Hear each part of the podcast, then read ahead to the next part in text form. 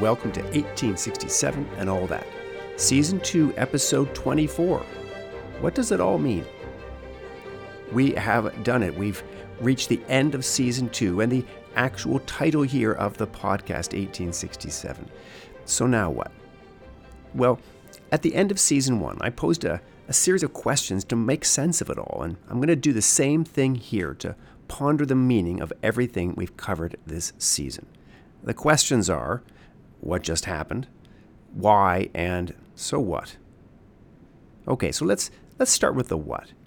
What do the series of events we've laid out here, ranging from the early 1850s up to 1867, what do they add up to? Remember, we started back in episode 1 with the passionate and perhaps foolhardy Alessandro Gavazzi, the former priest turned anti Catholic impresario being chased from the rostrum of a church in Quebec City, and then proceeding upriver to another speech, to riots, and to the killing of people on the streets of Montreal. It does always seem to be Montreal, doesn't it? Burning down Parliament, signing annexation manifestos, and then engaging in wild religious riots. From Gavazzi, we follow as the Reform coalition of Baldwin and LaFontaine slowly fell apart in the early 1850s and was replaced by mid decade by a more conservative coalition, eventually headed up by John A. Macdonald and Georges Etienne Cartier. We watched the rise of the radical American style clear grit movement in Canada West, and in particular, with each passing year, as Upper Canada's population increasingly surpassed that of Lower Canada, the calls for representation by population. They wanted an end to the system which gave equal representation for Canada East and Canada West, uh, and end, as George Brown came to call it, to French domination. They wanted rep by pop, a thoroughly democratic idea, but one which pleased one section of the province much more than the other. The Grits and George Brown had big ideas, but they also struggled to build that one structure which was absolutely essential for political power in the Canadas a national coalition that bridged the French English Protestant Catholic divide. Brown and his lower Canadian counterpart managed it but once in 1858 before the infamous double shuffle maneuver of Johnny Macdonald brought them down. Other than that, at that one moment, Brown was a governmental impossibility. At the same time, Irish Catholic immigration had muddied the waters of the Canadas, pushing the question of religious Catholic schooling onto the political agenda, where it almost yearly divided assemblies and parties. There were more murders of poor Robert Corrigan, and then the legal execution of the Aylwards, husband and wife, dropped on the noose side by side. Each section of the Canadas could latch onto these horrific anecdotes as examples, as proof, absolute proof, they felt, that the province could not provide their own particular group with justice. Throughout all of these years, political success lay in two opposite directions. Sometimes granted to those who exacerbated tensions, who stoked the flames of resentment, and used this hot anger to win election and fame, at least in their own ridings. On the other side were those who tried to soothe tensions, dampen down the flames of resentment, and to build across cultural differences. For most of this era, these were the politicians who gathered under the umbrella of the Conservative Party of John A. Macdonald and Georges Etienne Cartier. It could also include someone like D'Arcy McGee, who wanted to build uh, in Irish Catholic pride, but also to moderate those feelings and mingle them with a, a feeling of attachment to British North America. All of this made governing the Canadas a difficult task. John A. Macdonald was a member of the Orange Order, that fiercely loyalist Irish Protestant institution that overseas was treated more like a barely legal paramilitary organization. When the Prince of Wales visited in 1860s, the Orange Order almost ruined the prince's visit. Yet there was Macdonald with the prince, still a member of the Orange Order, but also in government in a coalition with Catholics. It required a great deal of flexibility to maintain political authority in the Canadas of the 1850s and 1860s. It could sometimes seem like the divisions were too much. by the early 1860s, another John Macdonald rose to power. Remember him, John Sandfield Macdonald? Promising to make the system work as it was intended to, at least as he saw it, via the double majority. By this, he meant ensuring that each section would have a final say in its own affairs, but that they would come together to deal with more general matters. The Sandfield Macdonald government was riven with its own contradictions and especially fell apart by its own hypocrisy when it forced Catholic separate schooling on Upper Canada despite the stated wishes of a majority of Upper Canadian members. So much for the double majority. Back in came John A. Macdonald and his group. But then he couldn't manage much of a government either. And he was just about to be brought down, forcing yet another election, when something new happened there seemed no end to the revolving doors of government in the Canadas.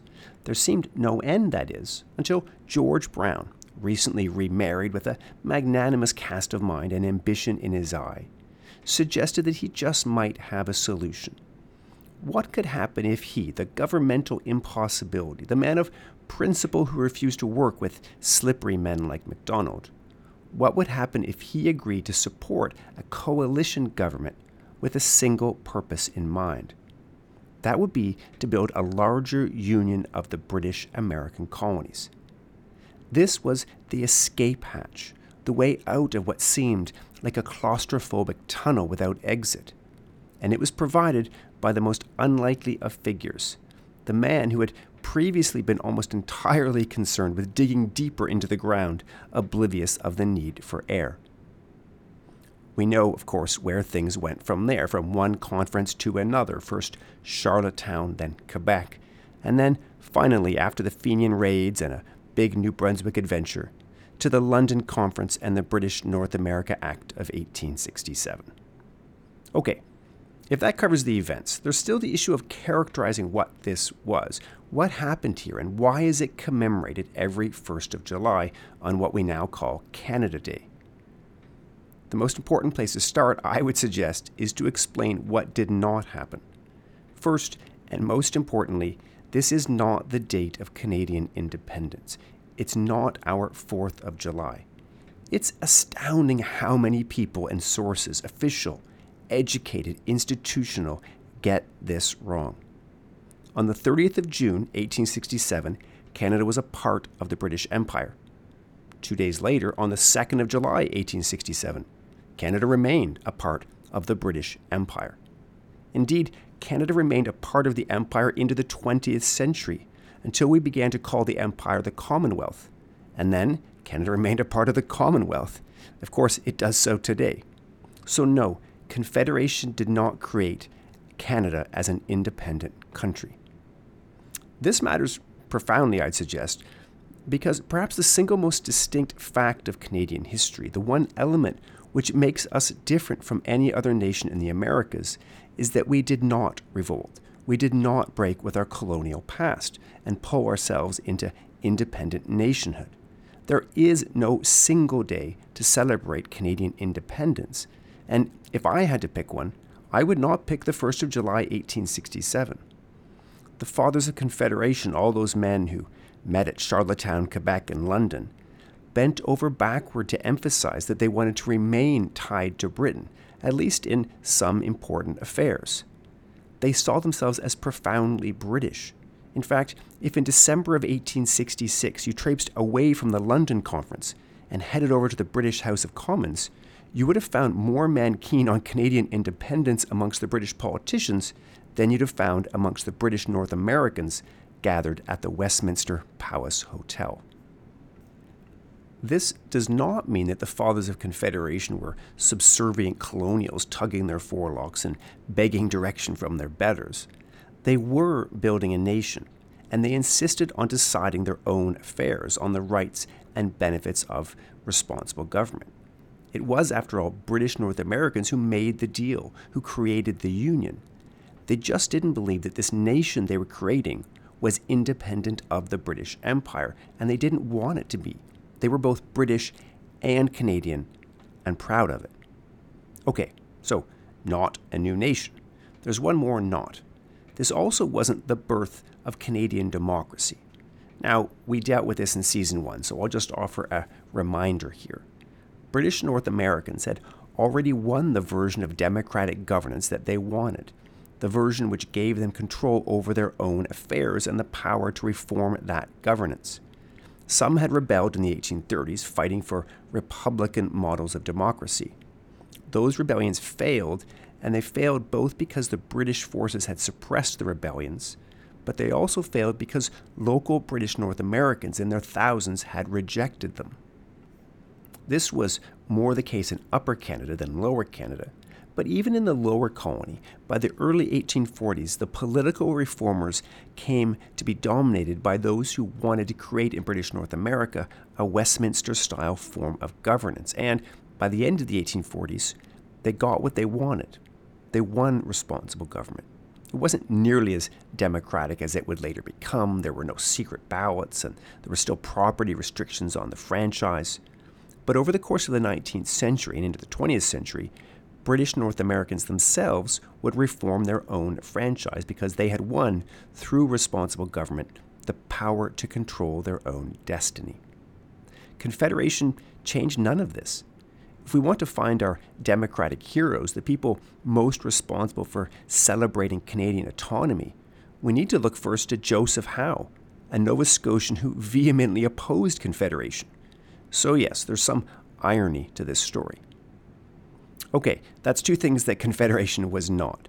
So then, what did happen over the 1850s that culminated in 1867? How should we now understand what happened in Confederation?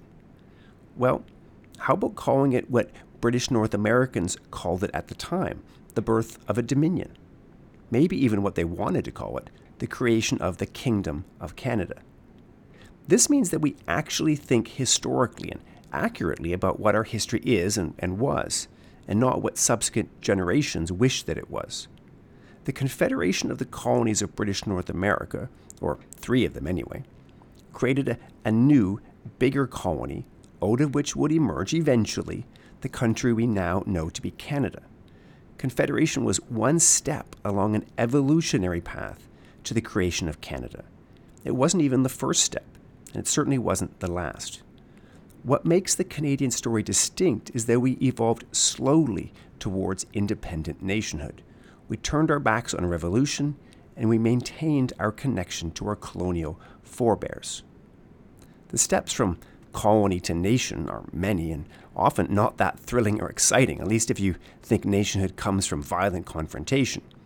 In fact, one of the next key steps would be uh, the negotiations in 1871 over the Treaty of Washington between Britain and the United States. Canada's Prime Minister, John A. Macdonald, served as one of the British commissioners negotiating the treaty, a symbolic step up for at least some Canadians. Uh, in foreign policy, at any rate, though Macdonald felt thwarted at every turn in the negotiations.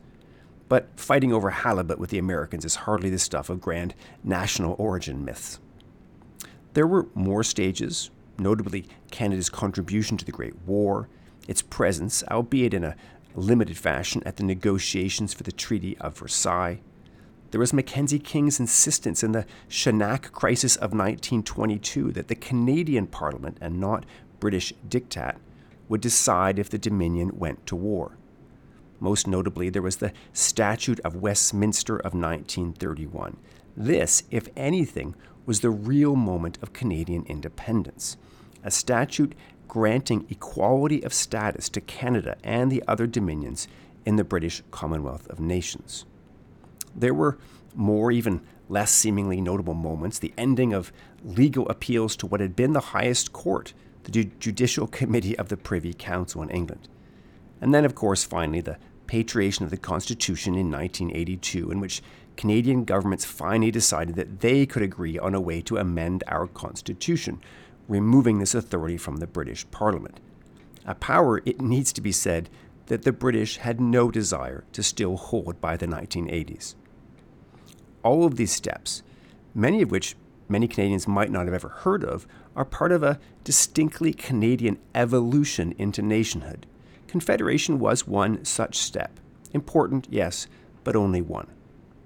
So, Confederation then was about the creation of the Dominion, a, a union of some and eventually all of the British colonies in North America into their next phase of evolution. The second key element to note about what happened, about what exactly the fathers created, is to say that they created a decidedly mixed beast. I can't think of a better term for this at the moment. It's a, a two headed hydra with decidedly mixed and sometimes even conflicting sense of what mattered. This has, of course, everything to do with federalism and the very different ideas of federalism that were included within the new Dominion. Confederation both brought British North Americans together into the new Dominion and into the new Parliament at Ottawa, while at the same time it separated them it divided them into separate provinces. And depending on who you asked, it was either the union or the separation that mattered most. It was either the creation of a new, powerfully, mostly unified nation, or the separation of peoples into their own provincial spaces. You could find delegates at the conference who held quite distinct and conflicting visions of what they were doing. You'll find plenty of experts over the years later, claiming that the British North American deal was always meant to create a, for example, a strong central government. And then others who insist the opposite, that it was established to create a decentralized federation with two equal levels of government. Both sides can find compelling evidence for their case in the deal itself and in the subsequent reflections of those who were present. The point, I would say, isn't to pick a side, they're both right. That's because the delegates elided their conflicts. They let them be, assuming that time and the future would allow one side to win out in the end. John A. Macdonald believed that he needed to concede to a federal union. The union of the colonies would not work without it. French Canadians would never agree to a legislative union of the colonies. But Macdonald also believed that in time, possibly quite soon, the diminutive provincial governments would wither away into insignificance. By granting the national government the reserve powers and the powers of disallowance and control over the matters of government which mattered most finance, trade, the militia all the ambitious people would go to Ottawa, and that is where power would reside. On the other hand, Georges Etienne Cartier and the French Canadians felt that federalism and continued federalism mattered most. In Confederation, they had won separation from Upper Canada, what became Ontario. They would still need to deal with George Brown and his ilk at Ottawa, but at least in matters of culture, of education, of religion, they could control their own affairs. To be fair, George Brown shared in some ways a similar vision, happy to be away from French quote unquote domination of French Catholics, for example, imposing their wishes on Upper Canada. Now, both sides could make the claim about what they had created, and both could point to evidence in the negotiations and the final deal which they felt proved they were right. I would suggest that what they really did was to create a nation built on contradictions, a decidedly mixed beast.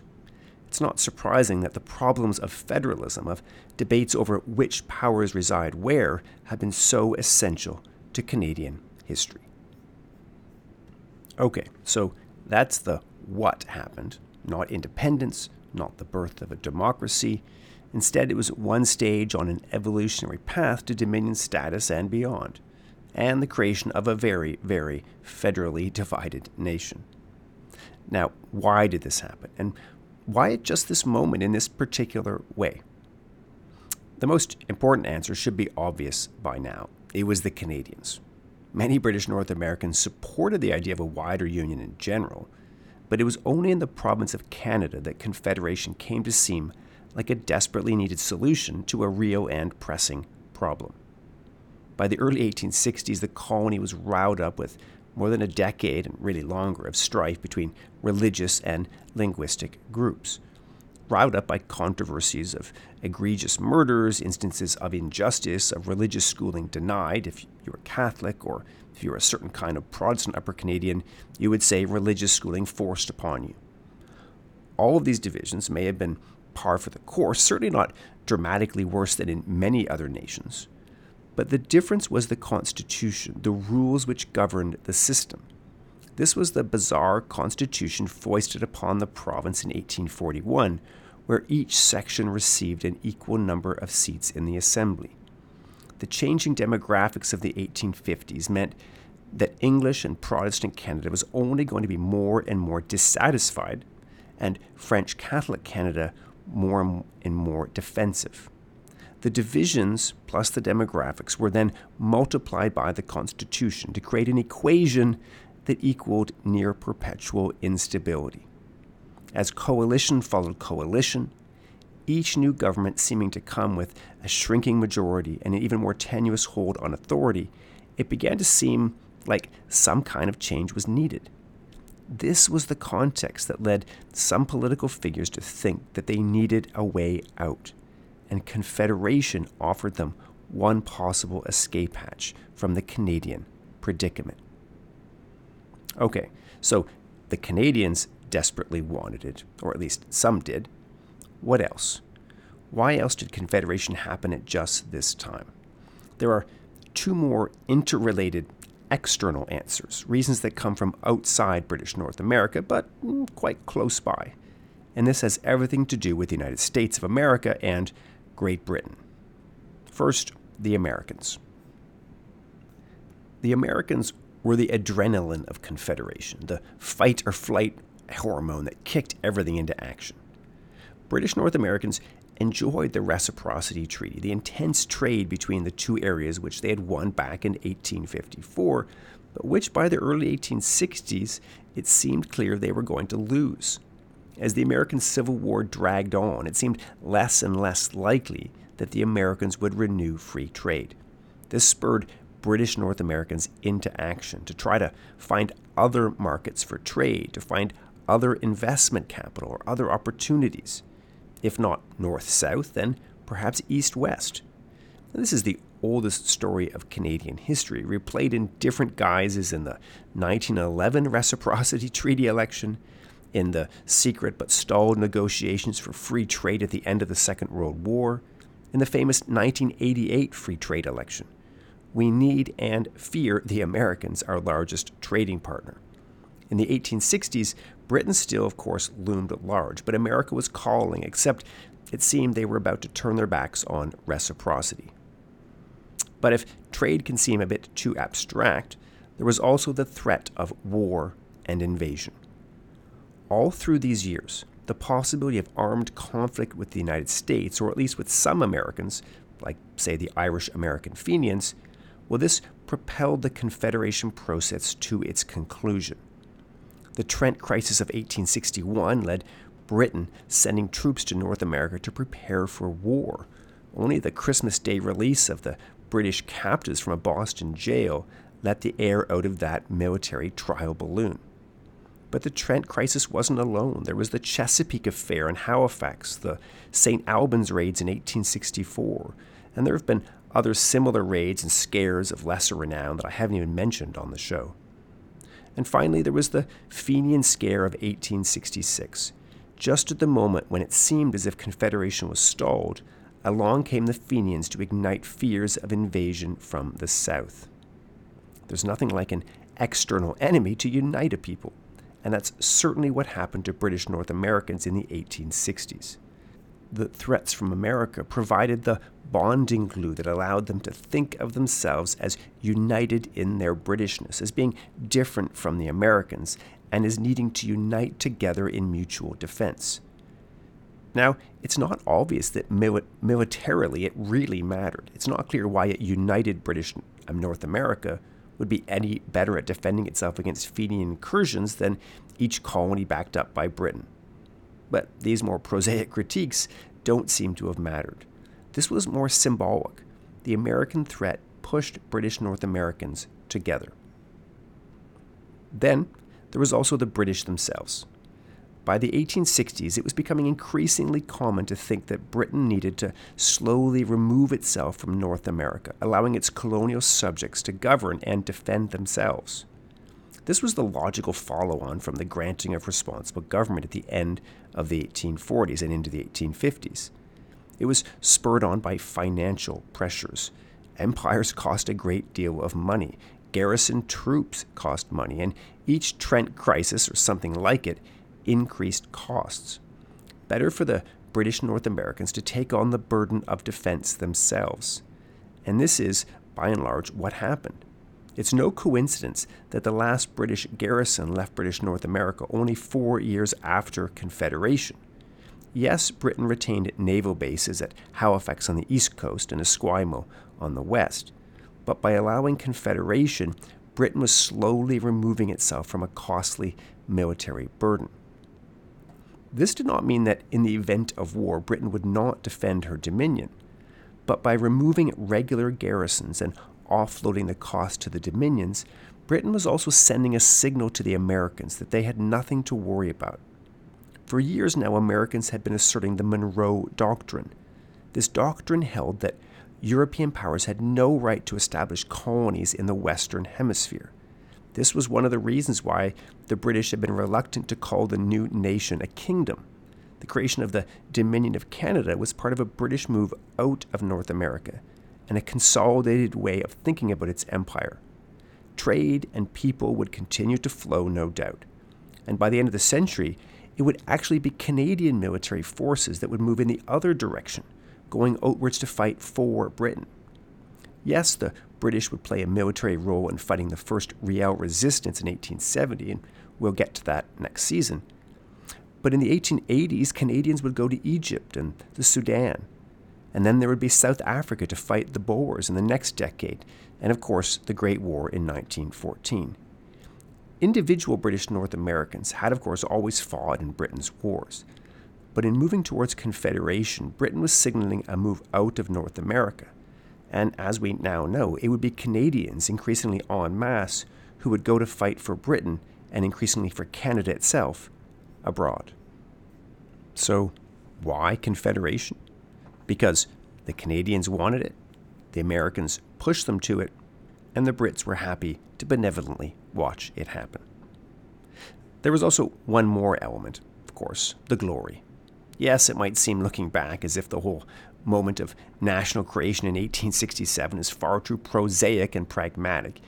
Yet it's also clear that there was something in the whole process which caught the imagination both of the men in the room and often many others across the continent. No, it wasn't the fire and brimstone of survival and revolution, but the idea of uniting British North America appealed to the ambitions of many at the time, not least the delegates who gathered in conference halls and dined together at the end of those long days, drinking champagne toasts and saluting the prospects of what might come. They would join the existing colonies, uniting them first politically and then with steel of the rail via the intercolonial railway. But they had far bigger plans to move westward and northward, to join up ultimately with British Columbia in the west and to purchase the Hudson's Bay Company lands in between. Now, they largely thought very little about the wishes of the indigenous habitants of those lands, assuming that the progress of British civilization in North America was all that mattered. This grand ambition of nation building, of empire building, increasingly on what they hoped would be an equal footing with Britain itself. This ambition spurred on the process of confederation itself, the dream of a nation from sea to sea. All right, so now we've sorted out the what and the why. Finally, we can turn to maybe the best question of all, the most fun. So what? Why does or why did any of this matter? I have three answers for you. First, Confederation matters because it made a certain kind of function and dysfunctional federalism part of the Canadian state DNA. It locks it into our operating instructions from the outset the Confederation deal established in 1867 built into the Canadian state a set of contradictory instructions and competing visions about what Canada is. It both was and was not centralist, assuming a dominant national government. It both was and was not decentralist, assuming a weak federal structure with autonomous levels of government equally sovereign in their own jurisdiction. A key feature of Canadian politics has then always subsequently meant constantly asking, which level of government handles this situation? This has shown up again and again in Canadian history. In the face of the Depression in the 1930s, for example, FDR in the United States won election and quickly initiated economic reforms to deal with the crisis. In Canada, Mackenzie King got elected, and what did he do? Well, he established a Royal Commission on Federalism to work out which level of government could deal with the problem. Now, Canada eventually got an unemployment insurance scheme, but only after years of talking about what else? Federalism. This has had positive and negative consequences for the country. Clearly, if you wanted a strong national response to the Depression or other national crises, it was a problem, inhibiting Canada from taking quick action. And for example, whatever you feel about federalism, it is a kind of embarrassment that Canada can have free trade agreements with other countries, but still not have genuine free trade between our own provinces. Having said that, Canada's federal structure also prevents homogeneity. It allows for local variation. It allows for different provinces to follow distinct paths. And yes, I'm definitely looking at you, Quebec. The biggest check on federal government power is often not the official opposition in Ottawa, but premiers of other parts of the country who disagree with federal action. In many ways, the provinces balance national power. One recent book on Confederation described the process well. It was both about autonomy and inclusion. Leave me alone, and oh, yes, also include me too. We're a passive aggressive country right from the outset. Okay, so that's the first so what answer. Second, Confederation matters because it constitutionalized a kind of cultural accommodation that had already been a key feature of life in Canada. That is, British policy had always been, in theory, to assimilate French Catholic Canada. That was the hope. And yet, from the beginning, in situation after situation, governors and colonial secretaries and local politicians had realized that what they really needed to do in practice was to work out pragmatic accommodations for the betterment of the colony. This was the case with the 1774 Quebec Act that granted religious and legal rights to French Catholics that, in another world, the British would rather not have granted. It happened again after the Union of the Canadas in 1841, a move that was meant to be assimilationist, but which worked out in practice to require accommodating differences between the two Canadas. Now, again in 1867, accommodation was the order of the day. The reason for Canada's federal structure was to provide French Canadians, and to a lesser extent some Maritimers, autonomy and a continued separate existence. As I mentioned above, this could create problems of its own, but it also built cultural accommodation, or at least some forms of it, certainly not all, into the structure of the nation. Canada was a country created, you might say, to accommodate difference. Okay, my third answer to the so what question builds off this last point. Confederation matters now largely because of one small, almost throwaway line in the British North America Act that few delegates gave much attention towards. This related to one cultural difference that most delegates at the conference thought would not continue to matter the experience of Indigenous peoples, those the British North America Act called Indians. Indigenous peoples were not invited to any of the constitutional conferences. Their exclusion reflected a series of assumptions, a paternalistic attitude by which delegates assumed they could make decisions for Indians. It reflected an assumption also that indigenous peoples would, as nations, fade away and cease to exist collectively. It also was based on an idea that only those with political power within assemblies mattered. The groups that needed to be accommodated as part of the negotiations were those who could influence responsible government. Without the vote and with very tiny numbers, indigenous peoples clearly didn't have this power. Now, they weren't alone either. The Acadians, for instance, also weren't represented at the conference, though later, when their population numbers grew, Acadians would later come to count as one of the groups, especially in New Brunswick, who needed to be accommodated. But I don't mention Indigenous peoples just to focus on their exclusion, something many others have pointed out. I instead want to draw your attention to the one tiny but possibly significant way in which they did show up in Confederation. I'm riffing here on something the historian Christopher Moore has pointed out, but I'm taking it in a slightly different direction. This is that in Section 91, the list of federal powers, Section 91 granted the federal government power over, quote, Indians and lands reserved for the Indians. It shows up right after copyright and right before naturalization and aliens. It's easy to miss, I would say, the significance of this line. No other peoples are the direct responsibility of the national government except for non Canadians, aliens, that is, those who want to enter Canada. And this is surely significant, for it suggests that the delegates saw Indigenous peoples as a group set apart, as quite distinct from others, as almost sort of foreign.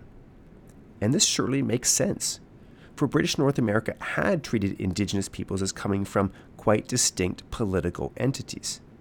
The British had retained control until quite recently, even after the granting of responsible government, of the whole process of treaty making, of forming relationships with indigenous peoples and signing treaties with them to, from the British North American perspective, gain access to land.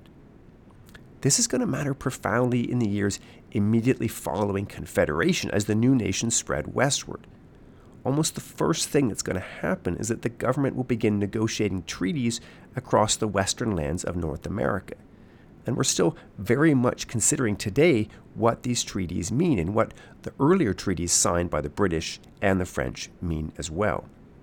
By placing Indians under federal jurisdiction, the Constitution of 1867 signaled a continu- continuation rather of this treaty making process. Most of the delegates, if they considered these issues, assumed that the Indian nations with whom they were dealing would eventually fade away individuals would be assimilated into the broader national whole. But this is not what happened, and it doesn't seem to be what many indigenous peoples themselves believed. We're going to come to all of these relationships next season when we turn westward. I simply want to mark here how significant this small acknowledgement in the British North America Act truly was.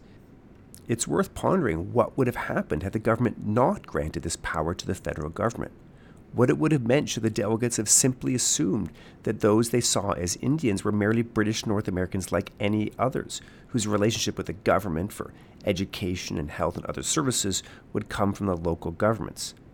I'd hazard a guess as to say that the distinct position granted to Indigenous peoples under the Constitution has mattered profoundly. The government would proceed to enact a host of coercive policies, the Indian Act and the residential schools most notable among them. Yet, ironically, this distinct position granted to those who would be called status Indians is partly responsible for the continued separate existence of Indigenous peoples today.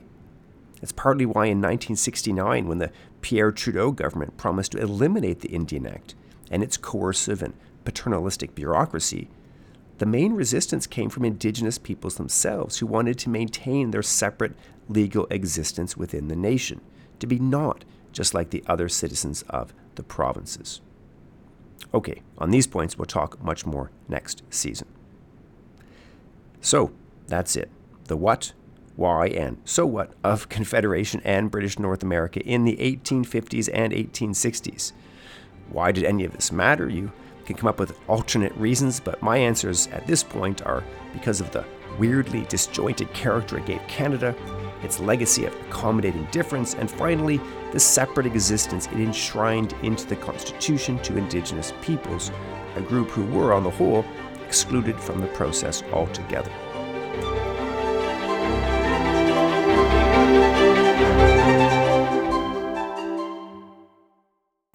We've now traced Canadian history from the 1830s, if you go back to season one, and the rebellions and the Canadas, through the fight over what representative government uh, would look like in British North America. In this early story, the huge victory and key moment came with the winning of responsible government, with Westminster style democracy in the colonies. But this, of course, wasn't the end of the story.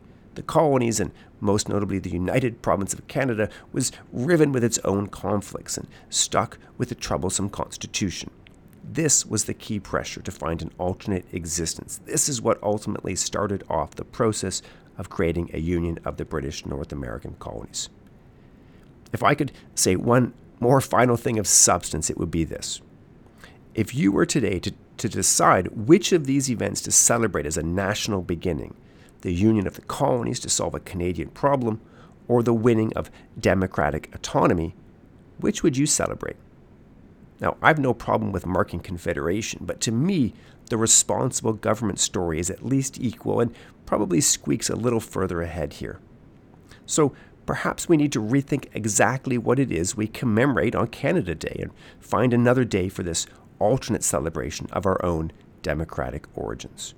Let's all spend more time thinking about Joseph Howe and the burning of Parliament in 1849 and the fact that Lord Elgin let the elected government in Canada have its way, as well as the great feats of negotiation that we saw in the many Confederation conferences. Okay, this is the end, but it's not quite the end. We'll be back next season as the British North Americans look westward and begin thinking about building an empire of their own. We have the Metis and Louis Riel, two separate armed conflicts in 1869 and 70 and 1885. There'll be the process of treaty formation across the prairies and the, the policies enacted to assimilate indigenous peoples. And even Joseph Howe isn't done, for he's going to show up in Red River, of all places, on one more of his rambles.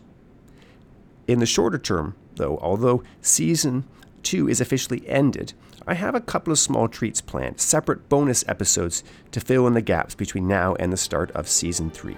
So keep an eye on your podcast feed for these. And finally, remember, there's a lot of all that to 1867 and all that.